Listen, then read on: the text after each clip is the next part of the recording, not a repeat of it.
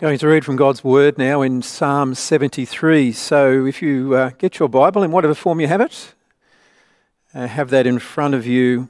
I encourage you to open His Word and see how God sees our world. Psalm 73. Surely God is good to Israel, to those who are pure in heart. But as for me, my feet had almost slipped. I had nearly lost my foothold. For I envied the arrogant when I saw the prosperity of the wicked. They have no struggles, their bodies are healthy and strong. They are free from common human burdens. They are not plagued by human ills. Therefore, pride is their necklace. They clothe themselves with violence. From their callous hearts come iniquity. Their evil imaginations have no limits. They scoff and speak with malice. With arrogance, they threaten oppression. Their mouths lay claim to heaven, and their tongues take possession of the earth. Therefore, their people turn to them and drink up waters in abundance. They say, How would God know? Does the Most High know anything? This is what the wicked are like, always free of care. They go on amassing wealth. Surely in vain I have kept my heart pure and have washed my hands in innocence. All day long I have been afflicted, and every morning brings new punishments. If I had spoken out like that, I would have betrayed your children. When I tried to understand all this, it troubled me deeply until I entered the sanctuary of God. Then I understood their final destiny.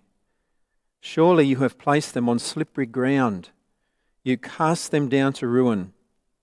How suddenly are they destroyed, completely swept away by terrors. They are like a dream when one awakes. When you arise, Lord, you will despise them as fantasies. When my heart was grieved and my spirit embittered, I was senseless and ignorant. I was like a brute beast before you. Yet I am always with you. You hold me by my right hand. You guide me with your counsel, and afterward you will take me into glory. Whom have I in heaven but you, and earth has nothing I desire beside you. My flesh and my heart may fail, but God is the strength of my heart and my portion forever. Those who are far from you will perish. You destroy all who are unfaithful to you. But as for me, it is good to be near God. I have made the sovereign Lord my refuge. I will tell of all your deeds. Thanks, Steve. Uh, good morning, everyone. Great to be with you uh, in worshiping Christ, and I've uh, been encouraged through the songs and the kids' talk and the interviews by, by the women and their thoughts as well. And we're dealing with God's word in Psalm 73 this morning on the theme from doubt to faith. And let me ask you this question Are you questioning God today? Are you maybe doubting his love for you because of what you're going through? Is your faith a little bit unsettled, a little bit rocky and shaky this morning? The truth is that every Christian at some time uh, will ask questions, at some time will wonder where God is or how is God working? Uh, God, are you really there? They'll ask these types of questions. We'll often question our faith, and I've done that in the past. I think every thinking Christian will ask these tough questions. Because there seems to be an awful lot in this world that seems, on the face of it, to contradict a breezy confidence in God. And um, I can recount the situation again, and you know them. There's a COVID pandemic. It's changed our lives, and we wonder whether we will ever get back to anything that we used to call normal. Earthquakes and cyclones, wars and violence. There's terminal cancer. There is congenital handicap. There are marriage breakups and there's financial collapse. The Taliban, the militant Muslim groups, the terrorists, the rape, the ethnic cleansing, even religious cleansing. And every honest Christian will at least ask the question how can a good God allow it? Especially if they're the ones who are suffering. Now, let me say that Christian leaders ask the same questions. It was about 10 years ago that I spoke the National Baptist Pastors Senior Conference. And, uh, and I spoke as a devotion on Psalm 73. And I began by illustrating some real life stories of people who have been through some tough times. For example, a pastor gives his life to the work of the gospel, then his precious daughter gets killed in a car accident. A young man gives up his secular job and trains for four years to be a pastor. He trusts God and moves to a most difficult church out in the country. He resigns after 12 months and returns with his family to Sydney due to the constant opposition by people in that church. Or you give yourself fully to God and your marriage collapses and you separate from your wife despite seeking to honor God. Your pastor struggles to cope with a terminal illness. It takes his life, leaving his young family behind. Or a young Christian decides to go on a short missionary journey. Only a short trip, but she dies on the way to the airport in a car accident. Godly women and men, servants of the gospel, taken in the prime of their lives, while evil people live on to their 80s and 90s. And you ask the question, why God? Well, Psalm 73 is a psalm of trust. It's not only a poem depicting the spiritual struggle of its author, but a psalm affirming the justice and righteousness of God. And it arises out of the individual experience of Asaph. He is a leader of one of David's Levitical choirs. And the psalm is comparable to the book of Job, but it is much shorter, much simpler. Weiser, one commentator, writes Indeed, it is the very simplicity with which the psalmist expresses most profound insights, which makes his song, in this respect, unsurpassed in the Old Testament. I agree with him. I feel that. There's something in this psalm which teaches profound truth. But you see, doubts arise for this psalmist from what we might call, in theological terms, the theodicy pro, uh, problem. Theodicy problem. Theos meaning God and dikio meaning justice. How can the idea of the justice of God, the righteousness of God, be reconciled with the prosperity of the wicked and the suffering of the godly. God, if you are just, why do these things happen? It's called the theodicy problem. But more than a theological issue, this man is on the brink of giving up his faith.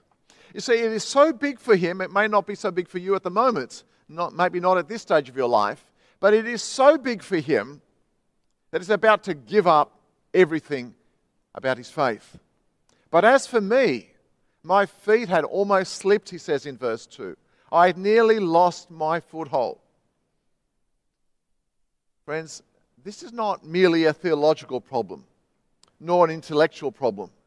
It is a matter of life and death, a question of the survival of his faith. Will he stay believing in God and be faithful, or will he throw it all away?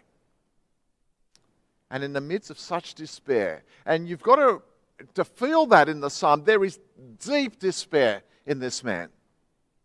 He meets in a sanctuary, the place of worship, and God speaks to him. He's released from his doubts, his whole perspective is transformed, he gains God's perspective, and life moves forward for him. But firstly, there is the doubt and struggle in verses 1 to 3. Surely God is good to Israel, to those who are pure in heart. He begins with this word of affirmation, doesn't he? Despite his struggles, he knows that God is good to Israel. He holds on to this truth in defiance of all the doubts that torment him. He says, God, this is what you're like. I want to affirm this truth. But yet at the same time, being pushed to the point of giving up his faith. In verse 3, we note the occasion for the crisis of his faith. It was the jealousy with which the prosperity of the wicked, or, or due to the prosperity of the wicked. For I, I envied the arrogant when I saw the prosperity of the wicked. The arrogant, the wicked were prospering. Evil people who hated God and hated people were doing well in life. And he says, I wanted what they had. I envied them. what do you do? When you try to put your faith in God, but it's the other people, the arrogant, the wicked, the self reliant, the atheists who have the good jobs, the big houses, the long holidays, eat at fine restaurants, wear the latest fashions, drive the best cars. He said, I got to the point of envying what they had. And he seems, in point two, the seeming injustice of the prosperity of the wicked. There's a note of cynicism and bitterness flowing through verses 3 to 11. It's as if the psalmist is saying, You've had that read to us, come on, let's face it. Whatever we say in worship, whatever we sing on a Sunday, whatever the pastor says, it is the corrupt and the callous people of this world who have no problems. They're happy. Everything is going well for them. They get away with murder, he says. Physically, they seem a picture of health. Emotionally, they don't seem to have any anxiety or depression that burdens us.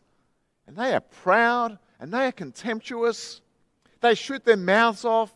They boss people around. And nothing ever seems to humiliate them.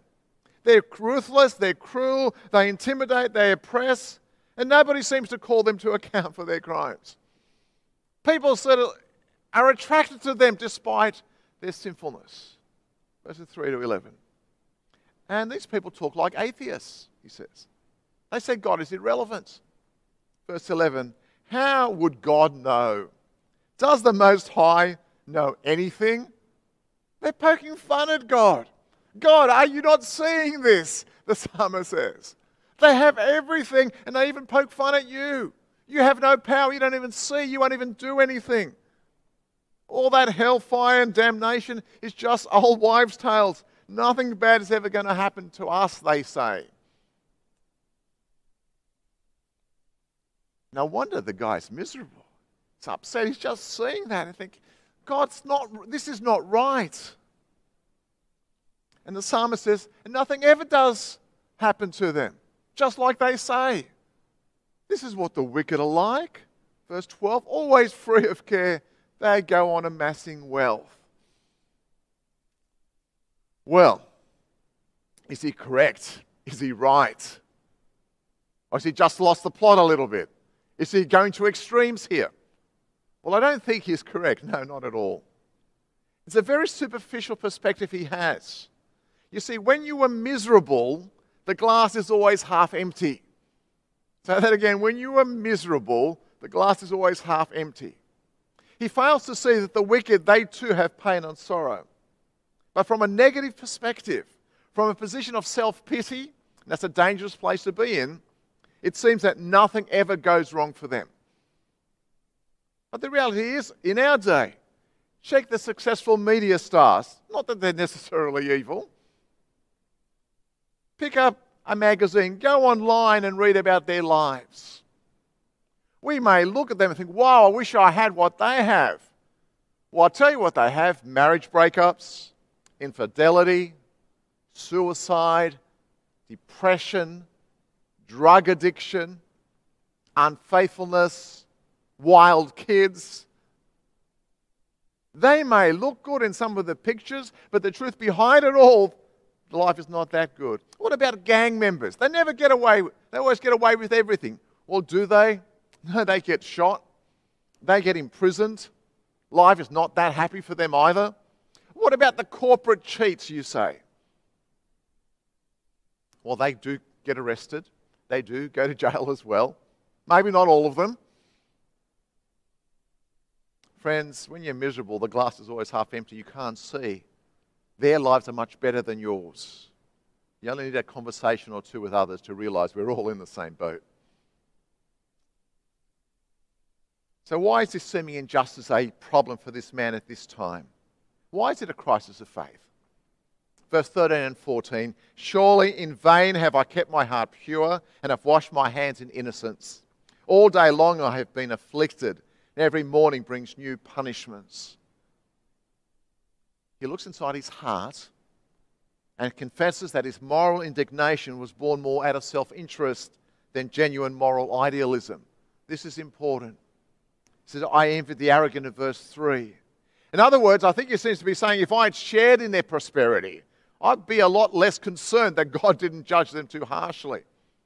It's only when I found myself victimized by God's providence, when I found myself plagued all day long, punished every morning, that these hostile questions began to arise in me.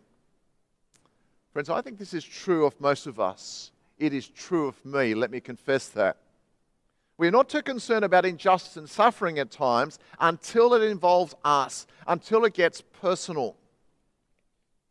You see, we read daily in our newspapers of maybe children killed on the roads, but it never really threatens our faith until it's our child that's involved in the accident.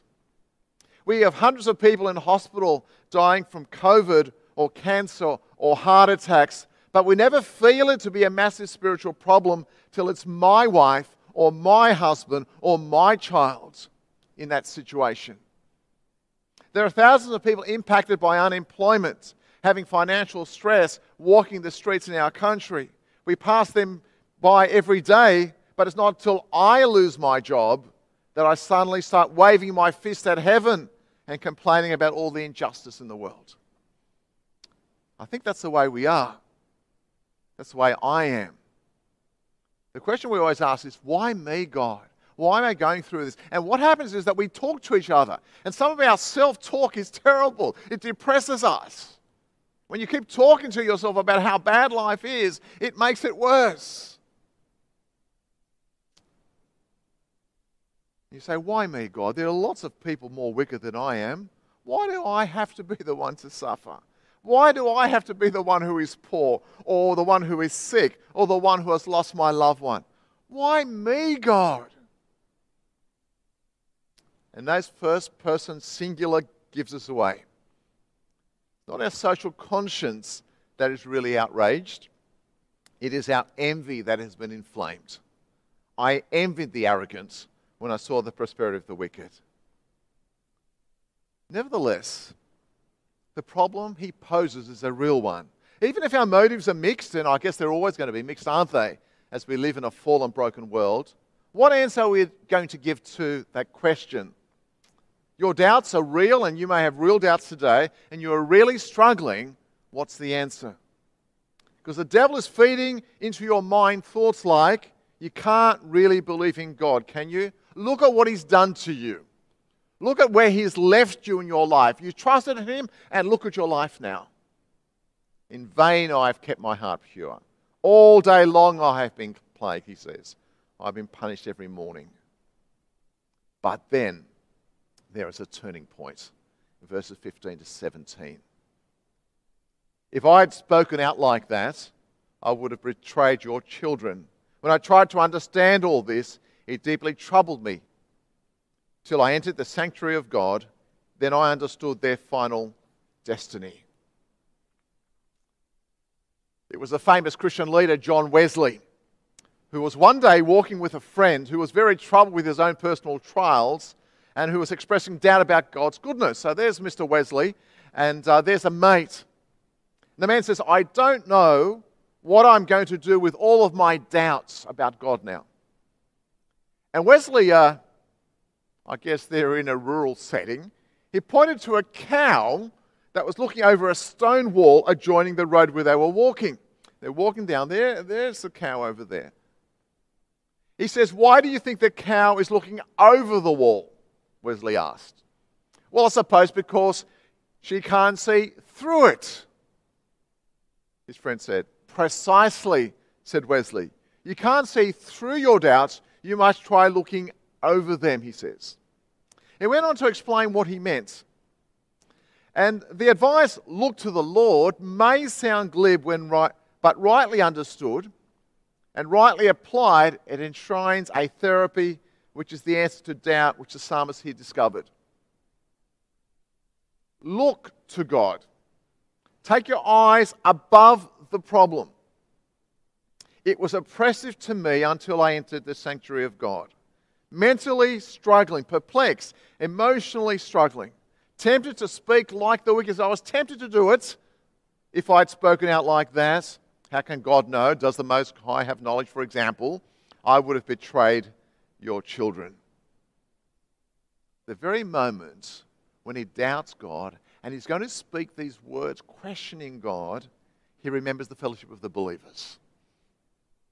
Now, if you're gathered here this morning, I'd be saying, look around. In your doubts, look at your brothers and sisters. Being part of community will hold you strong. So I say to you now, wherever you are, think of your home group members or other believers who are in other homes right now as we gather, separate in the middle of COVID, picture them in their lounge room, picture them in their dining room watching this screen, listening to this word. Remember your neighbor. Remember the other believers. Because there's something about remembering other Christians that will help you keep moving forward for God.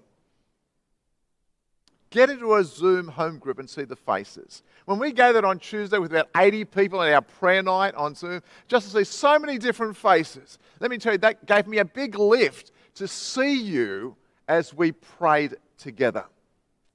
And the psalmist says, I would have betrayed your children. I would have betrayed uh, your people, God, if I'd spoken like this. There is something about being with other believers that encourage you to keep going.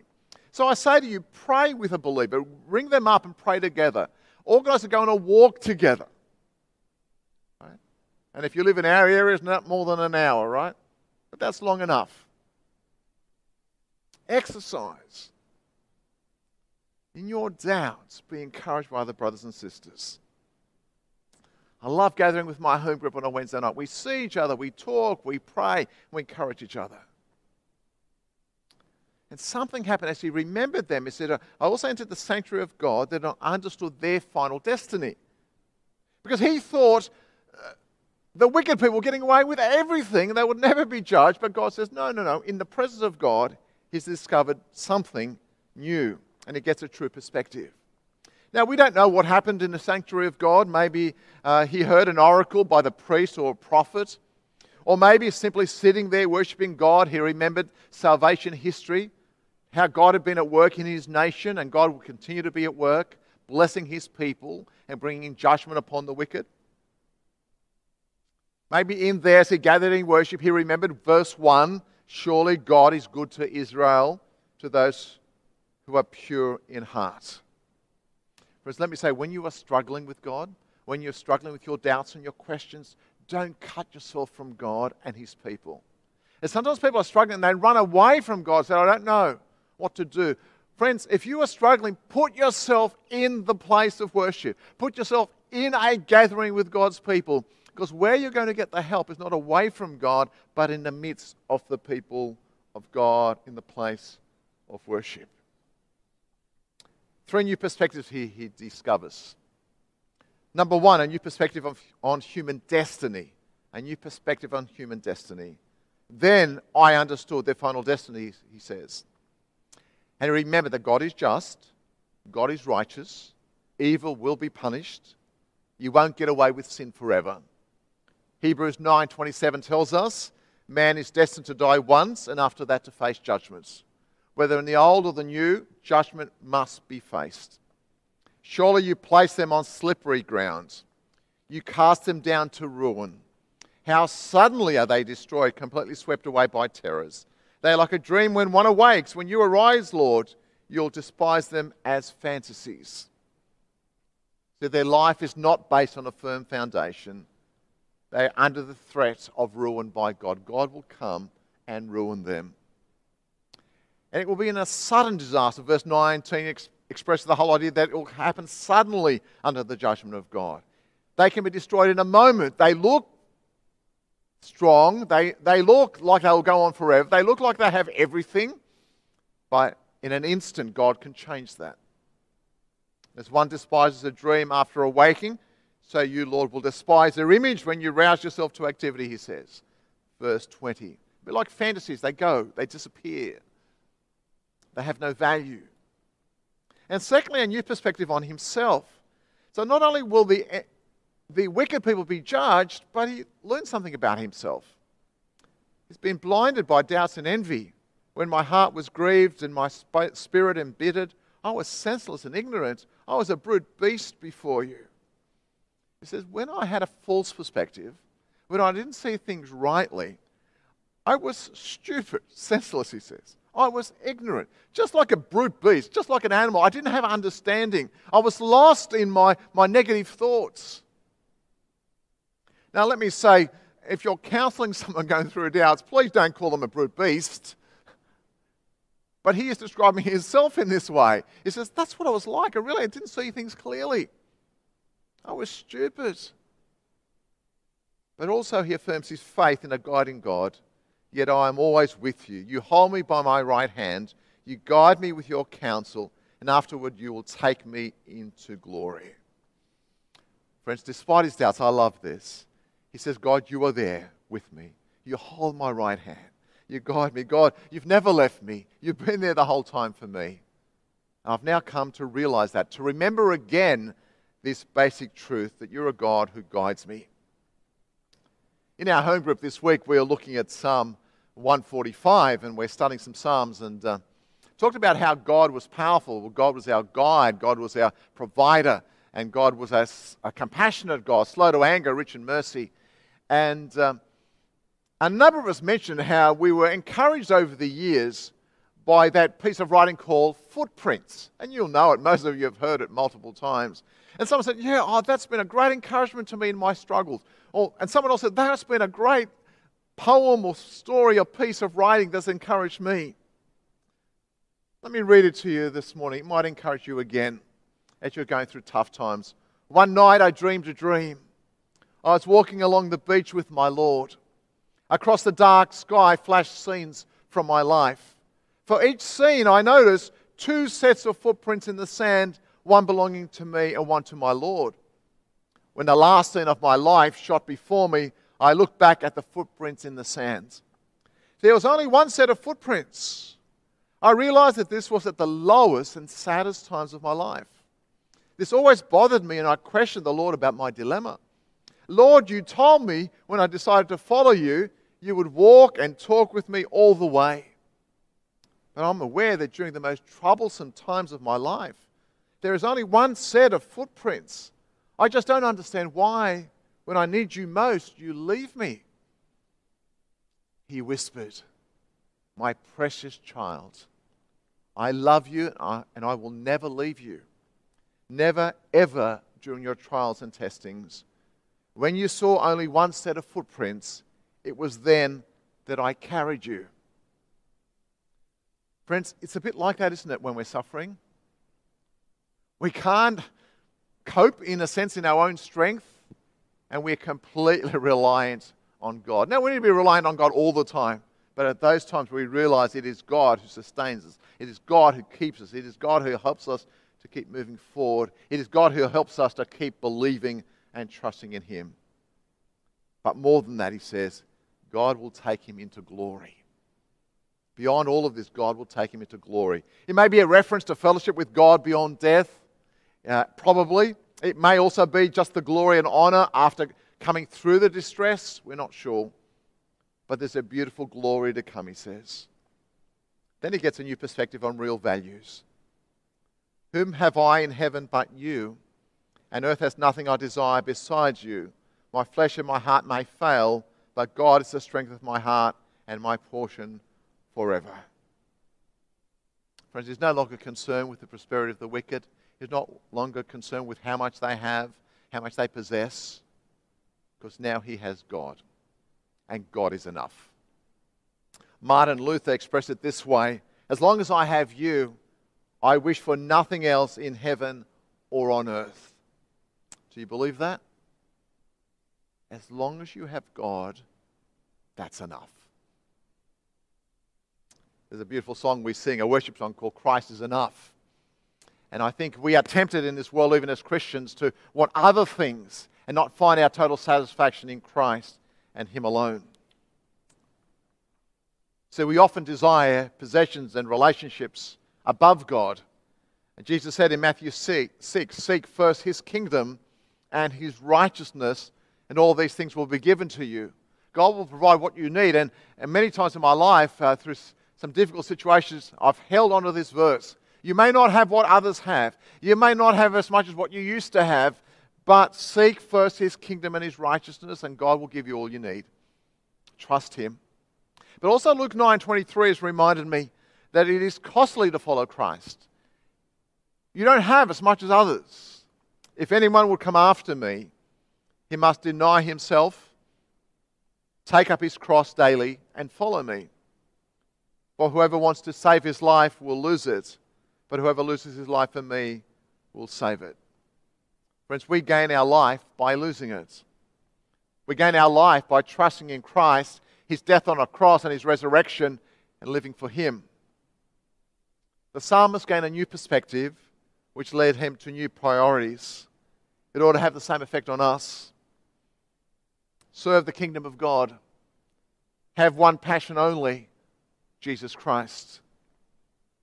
The psalmist then concludes with these words Those who are far from you will perish. You destroy all who are unfaithful to you. Judgment is coming. But as for me, it is good to be near God. I've made the sovereign Lord my refuge. I will tell of your deeds. He now has a settled position and conviction. God will judge. Evil people will not get away with evil. I want to be near God. I want to proclaim his good deeds. He is a good God. It's amazing how he moves from complaint to witness. The cup is no longer half empty. Are you struggling with your doubts? Look to the Lord and gain a new perspective on human destiny. Judgment is coming. A new perspective on yourself. Sometimes you do not see things rightly. A new perspective on real values. Love God, serve God, bring glory to Him. May God help you. May God help us as we live for God in challenging times, finding our refuge in Him and telling of His good deeds to whoever will listen. Our song that followed this sermon this morning is a prayer. And really, it's a prayer like uh, Psalm 73 in terms of the, the positive, the final part of the psalm. He says, I want to know you. May this be our prayer and our passion today that we will know the Lord Jesus, know him more deeply, and live for him. Despite the doubts, despite the struggles, despite the sufferings we endure, God be the glory. Amen.